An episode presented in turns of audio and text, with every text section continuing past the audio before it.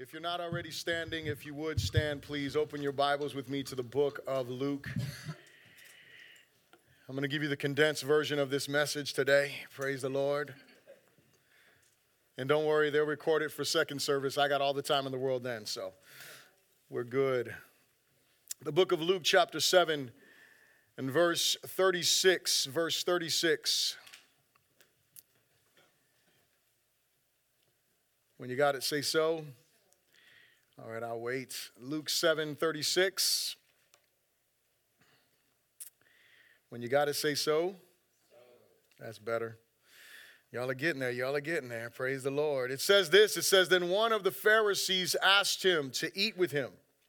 And he went to the Pharisee's house and sat down to eat. And behold, a woman in the city who was a sinner when she knew that Jesus sat at the table in the Pharisee's house, brought an alabaster flask of fragrant oil and stood at his feet behind him, weeping. And she began to wash his feet with her tears and wiped them with the hair of her head. And she kissed his feet and anointed them with the fragrant oil. Now, when the Pharisee who had invited him saw this, he spoke to himself, saying, This man, if he were a prophet, would know who and what manner of woman this is who is touching him, for she is a sinner. And Jesus answered and said to him, Simon, I have something to say to you. So he said, Teacher, say it. There was a certain creditor who had two debtors. One owed 500 denarii and the other 50. And when they had nothing with which to repay, he freely forgave them both. Tell me, therefore, which of them will love him more? Simon answered and said, I suppose the one who he forgave more. And he said to him, You have rightly judged. Then he turned to the woman and said to Simon, Do you see this woman? I entered your house. You gave me no water for my feet, but she has washed my feet with her tears and wiped them with the hair on her head. You gave me no kiss but this woman has not ceased to kiss my feet since the time I came in. You did not anoint my head with oil, but this woman has anointed my feet with fragrant oil. Therefore, I say to you, her sins, which are many, are forgiven. For she loved much. But to whom little is forgiven, the same loves little.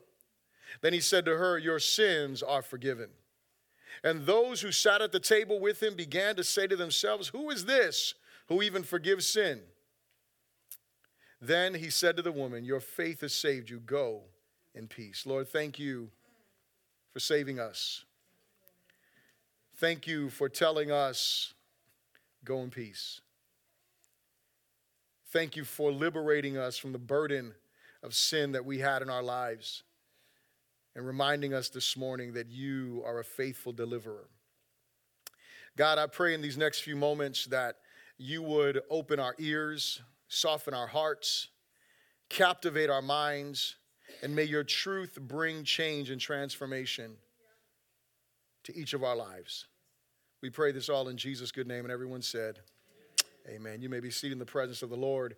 If you don't have an outline, please raise your hand, and the ushers will be sure to get you an outline. We want to be sure that you're able to follow along in the introduction of the sermon.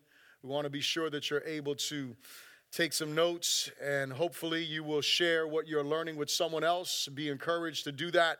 As always, you're a disciple of Jesus, so I encourage you to share your faith with other people, share what you are learning. And so this morning, as you look at your outline here, there are two things that we will never fully grasp. Two things that we will never fully grasp. One of them is the love of God.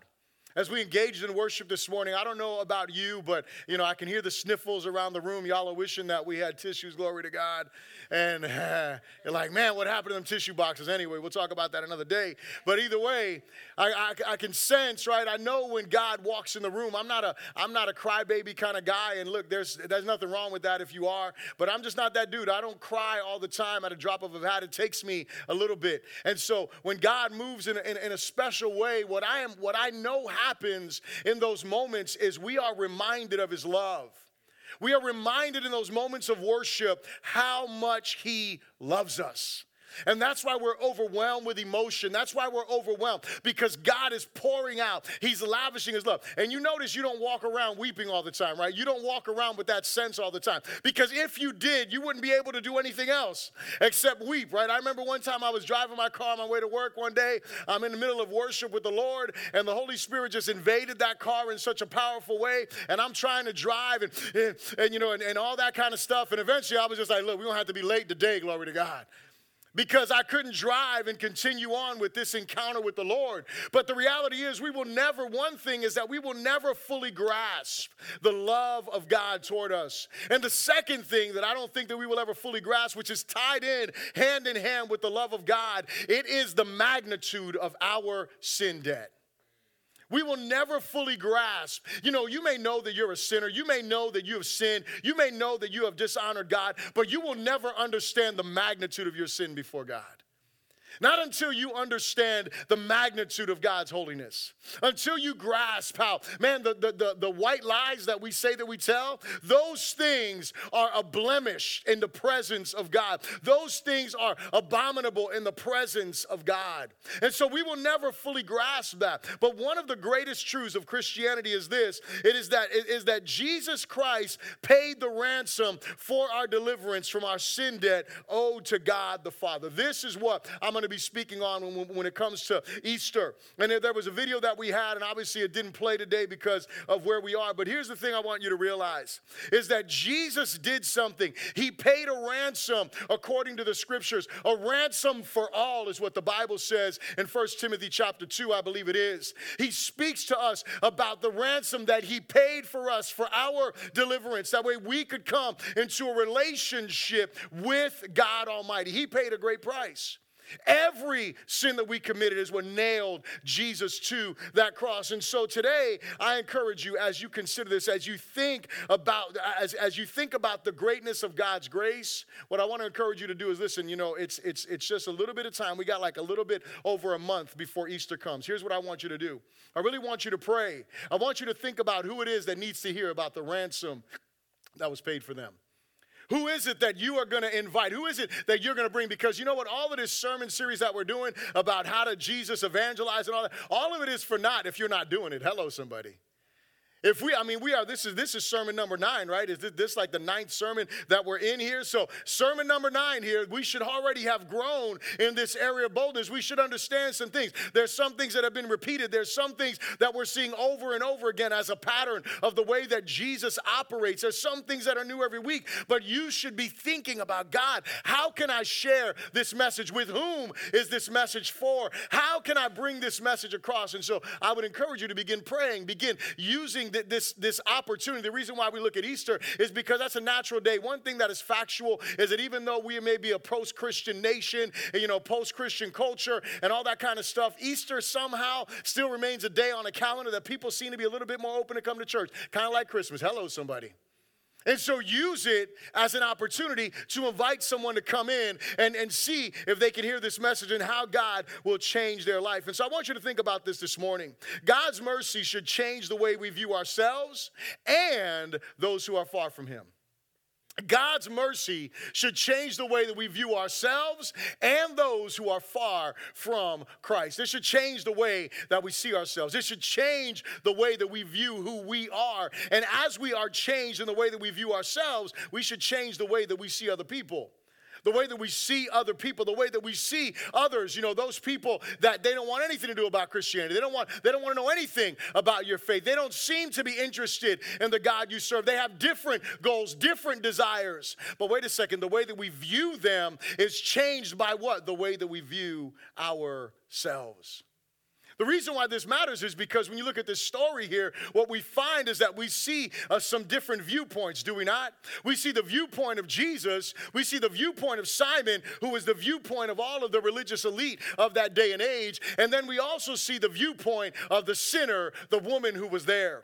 And so the first thing I want to ask you to repeat after me is this say, pay attention, pay attention. to the details. Pay attention to the details in the story that we just read. And, and listen, for time's sake, I'm not going to walk through the whole story. I just want to point out a couple of things here.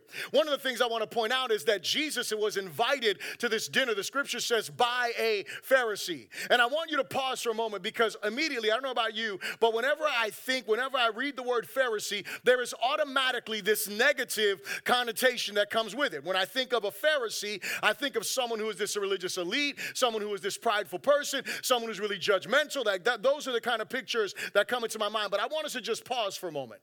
Because when you think about what a Pharisee was in those days, a Pharisee, and you, y'all are not going to like what I'm about to say, a Pharisee is what we want every Christian to be. What do you mean, Bishop? A Pharisee is what we want every Christian to be externally. Because you know what the Pharisees were? The Pharisees were the people who were committed to God's word.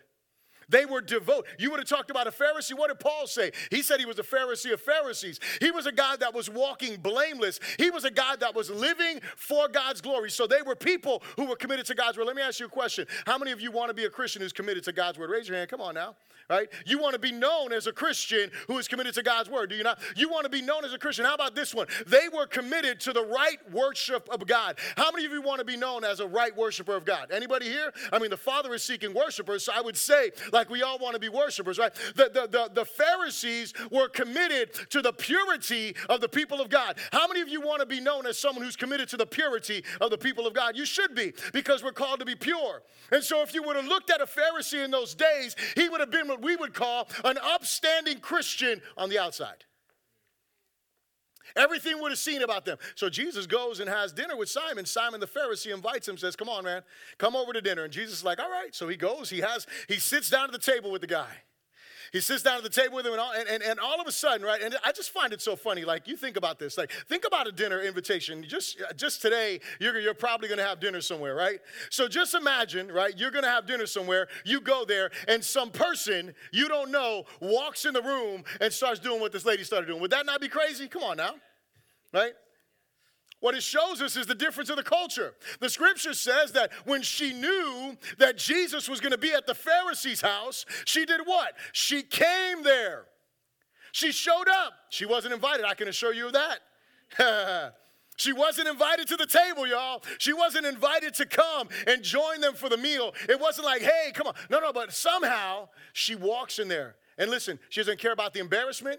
She doesn't care about the ridicule. And what does she do? She goes and she stands behind Jesus, right? Because what? He's sitting on he's sitting on the floor. His feet are behind him, right? That's how you would be sitting on the floor. See, feet are behind him, and she begins to weep as she's there.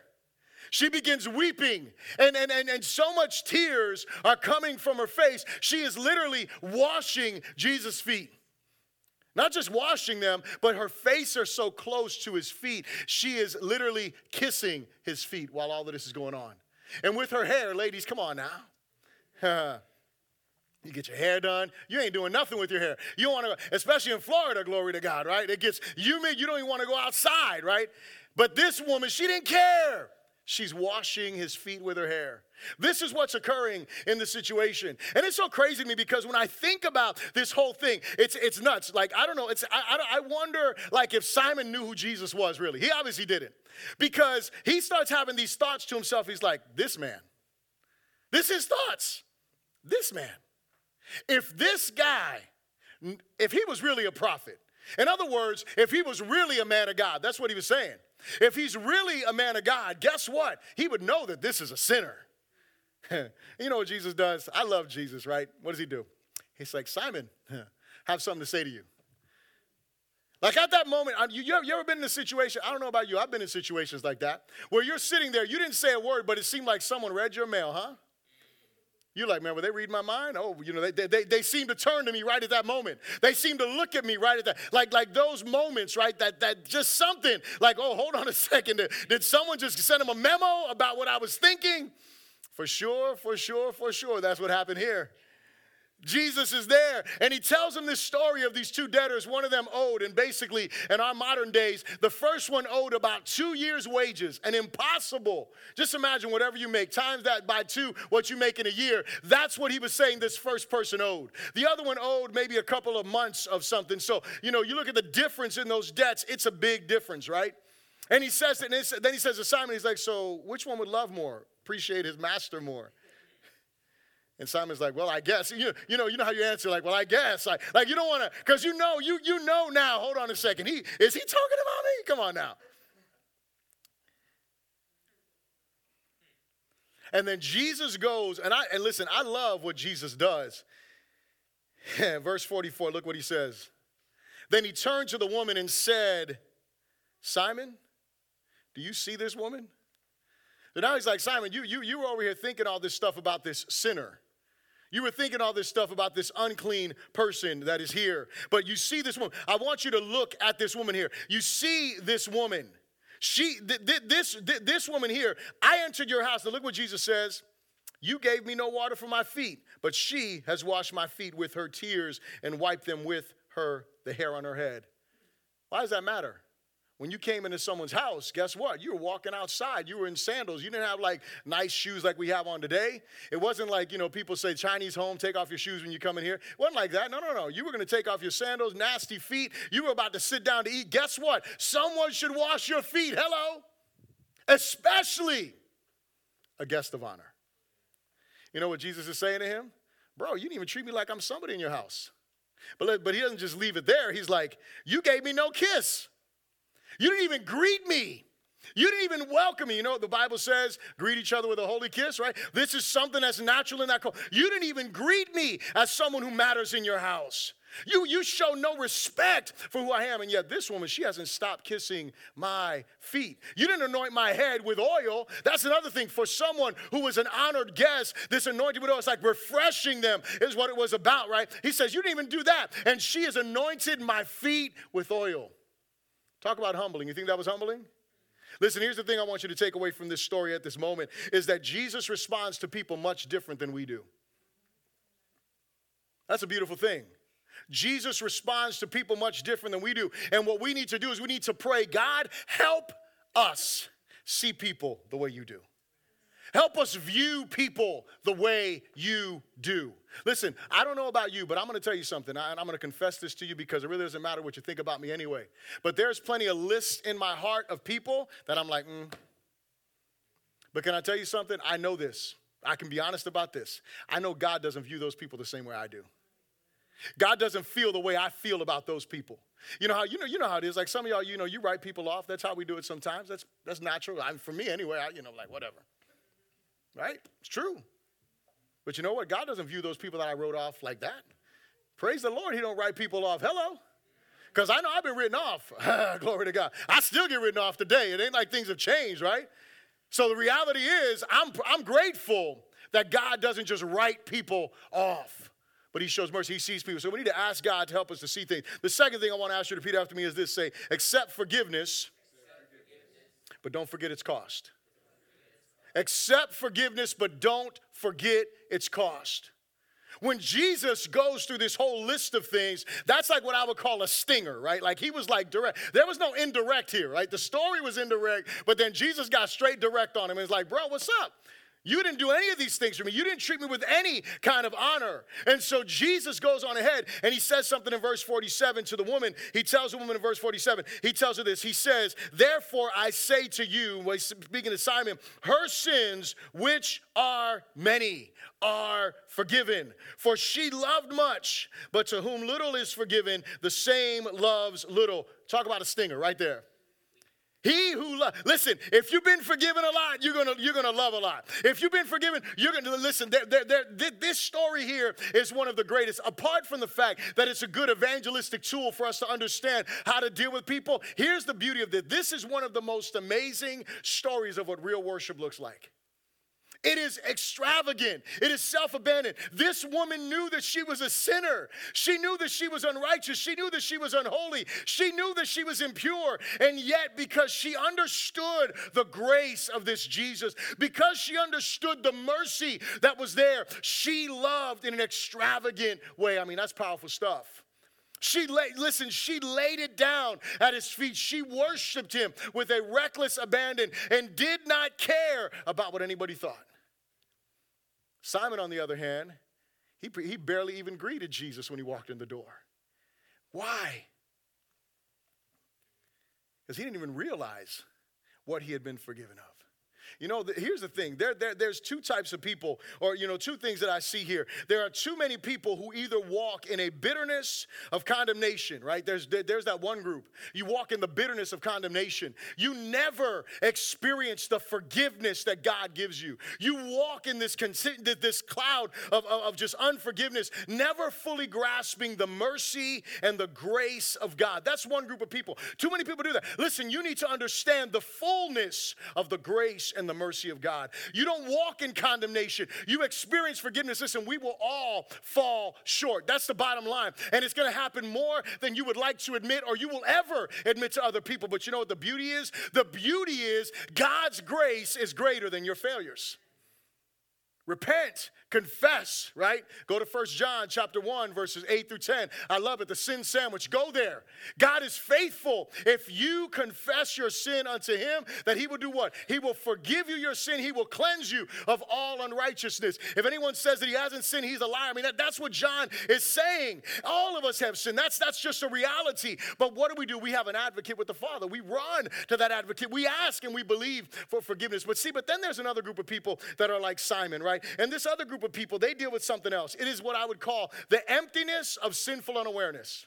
The emptiness of sinful unawareness. What do I mean by that? What I mean by that is this is that they are really unaware of their sin. It's not self-righteousness. It's worse than self-righteousness. Why? I'm to tell you why. Because it's not that you think you're good, it's that you think you're not that bad. Are you here? You don't think you're good, you're just not that bad, right? You're, you're, you're, you're, not that bad. Wait a second, you are that bad. You, hold on, do, do you realize that we are in our hearts? You know what Jesus did? When Jesus preached the Sermon on the Mount, what he did was he upped the ante. He said, You know what? You've been told that if you, you know, you should not murder, right? He tells that there. But then he's like, If you call someone a fool, you've already murdered them. Hold on a second. So, you know what he's telling us? He's saying, All y'all are murderers in your heart. That's what he's saying. He says, you know what, if you lust for a woman, you know, you're not supposed to commit adultery. But then he goes on and says, but I'll tell you, if you look at a woman with lust in your heart, you have already committed adultery. Wait a second, so you're adulterers at heart? That's what Jesus is saying. Right? We go down the list of things, right? About not lying, about not bearing false witness, all of these things. We are covetous. We are all of these things in our hearts. Listen, we are that bad and worse than what we realize. And so we have to be reminded of this reality. And here in this story, we see that Simon, he was one of those guys. He might have realized, you know, that he, he maybe he, he probably thought he was good. But at the end of the day, he didn't think he was that bad. Especially, you want to know why? Because he found a justifier. What's, what's a justifier? A justifier is the one you compare yourself to. That's the one you look at, and you look at their sin that's worse than yours. You look at their sin that makes you look good. Come on now. See, but when you measure yourself around, uh, against the holiness of God, guess what? There's no justification except in Jesus. Hello.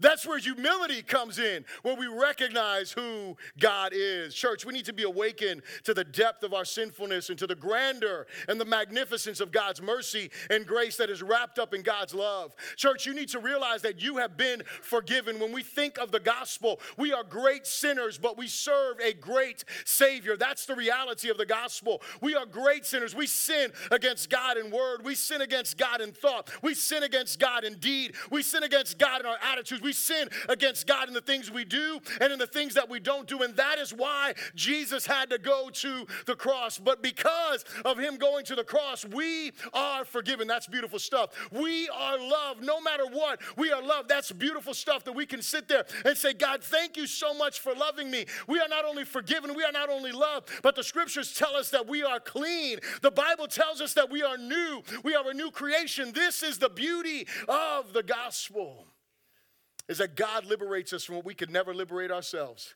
He sets us free. And the third thing I'll ask you to repeat after me is this say, don't just learn from Jesus, follow him. Don't just learn from him, follow him. Don't just learn more about the way he deals with stuff. Follow him. Either follow his example or follow his instructions. Follow his example or follow his teaching, his word. What is he trying to communicate?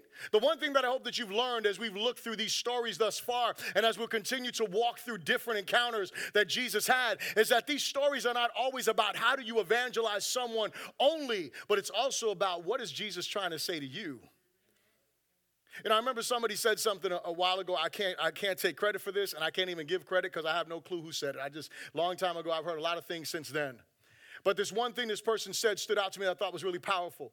Because we often say this, and maybe you've said this, maybe you've thought this, maybe you're thinking that today. We go through trials, we go through hardship in our life, and we're always like, well, God is trying to teach me something, right? God, well, what is God trying to teach me? And I believe that to be true. But this one person said this, and I thought that this was so powerful. He said, listen, it's not about what God is trying to teach you, God is trying to get your heart. When we go through hardship, we go through difficulty. It's not about the lesson we learn, it's about our heart before God. Does He have your heart? God doesn't want to make you smarter, He wants to make you more like Him. Are you here? He, doesn't want to make you this astute teacher, like you're going through all these trials because you're going to be so wise one day. Listen, he's not trying to make you some sage for your great grandchildren, great grandchildren, so you can tell everybody or be amazing out in the church. That's not the goal. God wants your heart. He wants your heart. He wants your heart and all of these things. He wants your heart. He wants your heart before Him because if He has your heart, He'll have your mind, He'll have your lifestyle, He'll have the way that you live. He wants your heart, church. So here's the thing. If you're taking notes, you can write this down. What do we learn from Jesus in this? In this whole encounter, the first thing is this: it is our cha- it is the challenge to our own hearts. The challenge to our own hearts. See, I said it before. When we compare ourselves to others, we'll always find a justifier. Yet when we find, when we compare ourselves to the Almighty, we will be humbled and our hearts will be changed. Here's the thing I want you to realize this is how you know you are growing closer to the Lord. Because when you grow closer to the Lord, you begin to understand how unrighteous you are. You know, Paul says later on in his life, he says, I am the chief of sinners. And a lot of people want to ignore that and act like, oh, Paul didn't mean that. That's a past tense thing. That's incorrect. Go look it up. Look it up in the Greek, and you can see it's present tense. He's not talking about I was the chief of sinners when I was persecuting the church, because that's what he's saying preceding that whole thing. I know you Bible scholars know that. But here's the thing, right? This is, this is the reality. The reality is, Paul, in the latter parts of his life, walking with Jesus, you know what he came to understand? How unholy he was. He came to understand, man, God is pure. And for sure, these things I used to do attack me and overwhelm me. However, I realize that God is holy and I'm not. See, as we grow in holy, as we grow in our holiness, we also grow in our understanding of how unholy we really are. And so that's that's one sign of maturity. The second thing that we find here, so the first one is the challenge to our own hearts. The second one is kneeling before Jesus. What does she do? She kneeled before Jesus. Why does this matter? Listen, kneeling is not the thing. Some of you, because of reasons, I don't know, I don't want to say your age, but maybe I just said that. But anyway, or injury, whatever, right? You cannot kneel before the Lord, right? Physically, you cannot kneel before the Lord. Here's what I want you to understand it is not about a physical act, it's about an attitude of the heart. Kneeling is about an attitude of the heart right? We were talking about worship the other day at, at, at, um, at Forge um, last week. And as we were talking about worship, the one thing that came through that was, that, that was clear is that, listen, man, there's some people that they're all out, hands lifted, just like all, you know, loud and everything like that. And that's one type of worshiper. Praise the Lord. I probably fall into that category to some extent. But then there are other worshipers that are very meditative. They're more quiet in their worship. And yet, that doesn't mean they're not worshiping. Now, I'm not talking about the ones that are just standing there watching their watch and looking at the screen like whatever. I'm talking about those that are in meditation. But here's the thing we have to recognize that that is a heart posture. Worship is a heart posture. But this is why kneeling before Jesus is so important. Here's, here's why it is because a bowed heart looks up to God and eye to eye with others. A bowed heart looks up to God and eye to eye with others. You know what happens? When I bow before the Lord, I humble myself before Him and I'm looking up to Him because He's the Holy One. And when I come up off my knees, when I come up to, you know what? Everybody else looks eye to eye with me. I see them eye to eye. You know why? Because I'm not no longer looking down my nose at them. I'm not looking at them like I'm better than them. I'm not looking at them like they're the sinner and I'm not. No, no, no, no, no. I realize that I am right there with Paul. I'm the chief of sinners. I realize this is true because what? Because of a bowed heart before the Lord. The third thing, if you're taking notes, repentance proofs. Repentance proofs. You know, we live in a day where we want to talk about repentance proof. You know, you have people that they go, and they, they do a conference or they do a, a, a, a, rally or something like that. And they talk about hey we had 300 you know people who made a commitment to jesus and all this and that. And if you go online a little bit and you've had you know listen to a couple of people well we can't count those and all this and that. Listen i, I don't want to debate all of that. Here's what i want to say is that when you look at what happened to this woman as we read the new testament you know we see? We see a lot of different proofs of repentance do we not? We see a lot of different behaviors. You know zacchaeus he's ready to like pay stuff like you know that's what's happening with him. You have other people like this woman. She's doing what? She's bowed down. She's pouring oil. So here's the thing just imagine this. Imagine if I said, you know what you had to do to prove your repentance? What you got to do to prove your repentance is you got to come up in here, wash somebody's feet, you got to pour oil on there, and you, would that be crazy, would it not? Or how about this? You know, you're like Zacchaeus. Guess what? You know, you got to do this with your money. Wait a second. That's that. That's not for me to determine. Repentance is something that should come from what? From an encounter with the Lord, and you're turning from your sin. That's what repentance is. And so, what we have to do is this I don't think, and I want you to know this, is that we shouldn't make someone a pastor the day after they repent. Are you here? Or the day after they seem like, oh, you know, we're going to put you in leadership. You're going to go lead a Core Connect life group. You made a commitment to Jesus. You were crying. Therefore, Monday, Tuesday, we're going to train you up. You know, Wednesday, we're going to. No, no, that's craziness. But here's what we should do. What we should do is when someone makes a commitment to Christ, we should immediately rejoice. Not only should we rejoice, we should affirm them. And not only that, but we should also encourage them in their faith. You know why? Because that's what disciple making is. You made a commitment to Jesus. Listen, I'm going to be honest with you. I don't know if it fell like on the shallow ground. I don't know if it fell among the weeds. I don't know if it fell on good ground. All I know is you responded. Therefore, it is my job as a disciple maker to come alongside you to cultivate that thing that's happening in you. So repentance proves. The next one is this: the kindergarten of the law. The kindergarten of the law. What do you mean by that? So, so this is what Jesus does, and this, this, this is this is something that we know, right? Law to the proud, grace to the humble. We shared that before. That, that, that's, that, that's something that we have to understand. But what does Jesus always do? Jesus always comes back and he deals with the law. He deals with the heart of these people. And you know what Jesus did with the three guys like Simon? He did it with Simon, he did it with the lawyer, and he did it with the rich young ruler. You know what he did? Instead of giving them grace, he gave them a task. He gave them something to wrestle with. This guy right here, you know what he had to wrestle with? Man, why didn't I shake it? You know, why didn't I give him a kiss when he came to my house? Why didn't I offer water, you know, for him to wash his feet? Why, you know, man, why didn't I know Why, why didn't I honor Jesus? Like he had to wrestle with that. Not like Lord walk away and Jesus like, hey man, I want to forgive you, Simon. No, no, Simon, you need to get right. You need to repent. You need to deal with your heart. You need to deal with those issues that are there. And so we have to learn, church, how to use the law. Again, grace to the humble, right? That's what we give. Grace to the humble, law to the proud. And then this other one here is true righteousness. That's another one. True righteousness. Our faith, our faith, listen, our faith is greatly lacking. And I want you to hear this. If we are trying to avoid sinners for fear of contamination, I've said this a couple times. I want to say it again. Our faith is greatly lacking if we are trying to avoid sinners for fear of contamination. But let me tell you what I wrote in all caps up in here. And I'm telling you this because I'm not going to yell this, but I want you to hear this clearly. If your faith is weak, if you are young in your faith, and check this out, or if you are desperate for a significant other, stay away from non believers. Hello, somebody. Listen, my point is this your faith can be shaken if you're weak in your faith. So I'm not telling you go out there. Well, Bishop said, I got to be around. That's not what I'm saying. Listen to me. Don't be unwise. Bring a brother with you, bring a sister with you. Make sure you have accountability in your life if you're weak. If you're young in your faith, listen, don't be trying to go out there and you know be super evangelist by yourself. Jesus always sent people out two by two, did he not? That's what he does. That's what he that's what he does. So we should go out two by two and recognize, listen, and if you're if you're desperate for a significant other, I'm gonna tell you something now. Listen, I do not believe in what is called missionary dating. Hello. From my days in youth ministry, you're trying to find a girl, well, she's cute, maybe. Uh uh-uh. uh Man, he's so beautiful. Uh uh-uh. uh. Nope, nope, nope, nope, no. If he or she does not love Jesus, they have no right. They have no right in your life like that. You can be friends, but be honest. Hello, come on. Are we just friends? No, you're not. No, you're not. Don't lie. Hmm. Listen, that's where the enemy comes, does he not? The enemy comes and brings that person, that significant other, into your life from the wrong place, sows them into your life, and now you're messed up for the rest of your life. Hello. Anyway, anyway. Uh, the last thing that I would say on that is that you need to build your faith on the rock so you can be a warrior for the kingdom. That's what you need to do. Be strong and, and get built up in your faith. The last thing here is this what about condemning sinners? That's the last one. What about condemning sinners? Aren't we supposed to condemn them?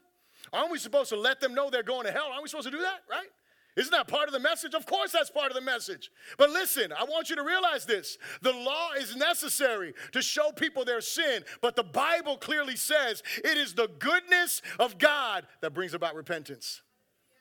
I can assure you of this. I can almost guarantee you this that the thing, I, and let, let, me talk to you about my life. I knew that I was going to hell for sure. That didn't make me turn to Jesus. I knew that if the rapture happened, I was staying. I didn't want to go through that. That didn't make me turn to Jesus. It wasn't until the moment that God's love flooded my heart that I turned to Christ. That's the bottom line. I'm just letting you know. A big time sinner like me that had, a, that had a general knowledge of the Bible, general knowledge of things, what turned me to Jesus wasn't my understanding of all those other things. It was when I came to understand the love of God, that's what turned me to Him. That's what made me turn to Christ. And listen, the, th- that's the truth of what happens in our hearts. And so here's the thing the law must be heard, the law must be declared clearly, it must be declared frequently, and it must be declared and heard boldly by Christians. You know why? Because as we hear the gospel, that's why I share it every week. As we hear the gospel, we're called to a higher life, are we not? We're called to live more for God's glory, but we're also humbled by the reality, man, we can't do it on our own. And so we should be out there proclaiming the gospel and sharing the truth with other people. So my closing question for you is this, church. Do, does your view, does your view of others, especially those far from Christ, need to change? Does your view of others, especially those who are far from Christ, need to change? My hope, my hope is that, like we talked about earlier, if you need help, with your unbelief or the way that you view non believers, that you'll call upon the Lord today. Because you know what I want to be? I want to be a person who is faithful to reaching those who do not know Christ sharing with as many people as we can this glorious and wonderful gospel that I don't know about you, but I get pretty excited about.